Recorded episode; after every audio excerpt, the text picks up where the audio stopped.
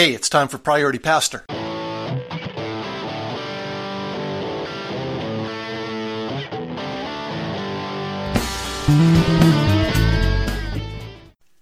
Hi, welcome back to Priority Pastor. This is Darren Ride. And as I record this, I am beginning Nightmare Mode. Nightmare Mode is a concept I got off a fellow I listen to on YouTube from time to time. He's a bit of a nut, Alex Becker, who is a software fella, internet marketer, and he has some interesting things to say about productivity and all of your uh, dopamine addictions and social media and all kinds of stuff. And so from time to time, I'll, I'll watch one of his YouTube videos and he talks about nightmare mode. And the basic idea is just kind of stripping down your schedule and your activities to the bare minimum to focus in on a project. And for me, I'm I'm just coming to the end. Have just concluded, in fact, uh, two different transitional roles: a transitional pastorate and a transitional coaching role. And we're in that season. My wife and I find us in ourselves in every year and a half to two years of you know what's next. And so in this interim time, I'm spending some time in nightmare mode, and the whole purpose is seeking direction for the next steps. I'm also uh, uniquely at this time, I'm actually deciding to dig in and just surface any short or long term anger issues that I may be dealing with. And that, that arises from a conversation I had with one of my mentors earlier this year, a district superintendent who oversees about 100 churches. And I asked, how, how do you deal with you know all the stuff that goes on in so many places? And uh, he just talked about regularly dealing with with anger issues and maybe talking to someone about it and stuff. So I'm I'm going to spend some time doing that because that those things can accumulate and build up. And I'm going to focus on some health issues, making sure I'm eating healthy and working out. And I'm looking actually at not super high productivity, but a moderate level of productivity in this time. Uh, just making sure I'm doing the right things because rest is, is one of the components. Unlike a normal nightmare mode, rest is one of the components of the one I'm in. And so I've I built this little spreadsheet. It's got the dates from uh, from today, late November, through the rest of the year, and I've got a checklist of things I want to do every day. I want to begin with the word and prayer. I want to write down uh, a daily win, one of the wins from the day before. That's a habit I've established this year that is really helpful in starting your day, and it just reinforces doing the right things.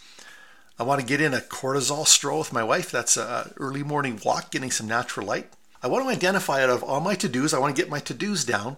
And but I want to identify that the one thing, the one thing I need to do each day to make that day a success. In fact, today, my one thing is to record a couple or three podcasts, including including this one. I want to make sure I eat light.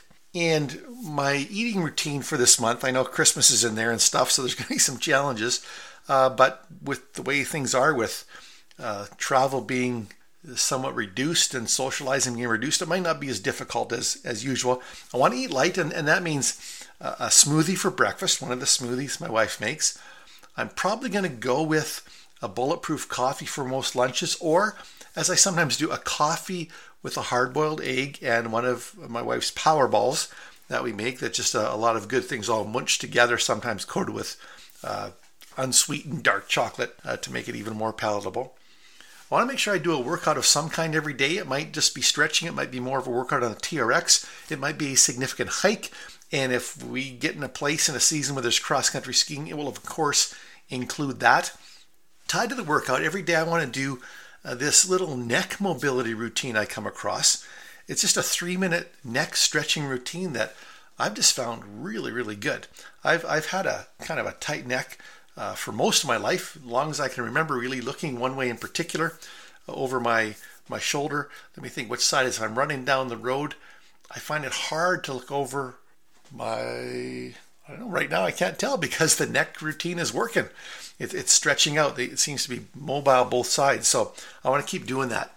Want to maintain my pattern of not looking at the news till five. I must confess I cheated a little bit through November given all the excitement with elections and other things going on. We're going to limit any entertainment between 8 and 10 p.m. In fact, uh, one thing I've done already, I've, I've got our modem on a timer. And so right now our modem turns off at 10:10. I'm going to you know fix it so it turns off right on the hour. It just turns off. So if we're watching something online, you know, a video or something, it it ends. Nothing can be seen uh, through our through our TV at that time. I also want to make sure I only hit Facebook once at the most per day for non-work purposes. You know, sometimes I do Facebook ads or whatever uh, for my books and things, but I'm going to allow just one per day, and that has to be after 5 p.m. And I'm trying to pace myself in these days. It's not a lot about high productivity. I'm trying to, and this is another thing on my little spreadsheet here. I want about a 50 50 uh, breakdown between work, productive content production, and thinking. And that thinking might include education, it might include talking to someone, interviewing someone, learning some things. But I want to break down there so there's a, a personal development side to that. So that is the the breakdown of my nightmare mode. That doesn't, you know, it doesn't sound like a nightmare. Sounds like for me, it sounds like a pretty good month really. And so I'm looking forward to working this stuff through and focusing in on some important things and looking to see what the next chapter of life and ministry brings. You may be listening to this at the end of a season of ministry or a natural break in your year. And I just encourage you to, to take a pause. Um, you know, maybe it can't be in, the, in a matter of weeks, maybe it can only be in days or even hours, but take a pause, think through, pray through what the shift should be, and add one or two new habits to move in that direction. Thanks so much for listening. Have an outstanding day and week and month and year. God bless. Press on.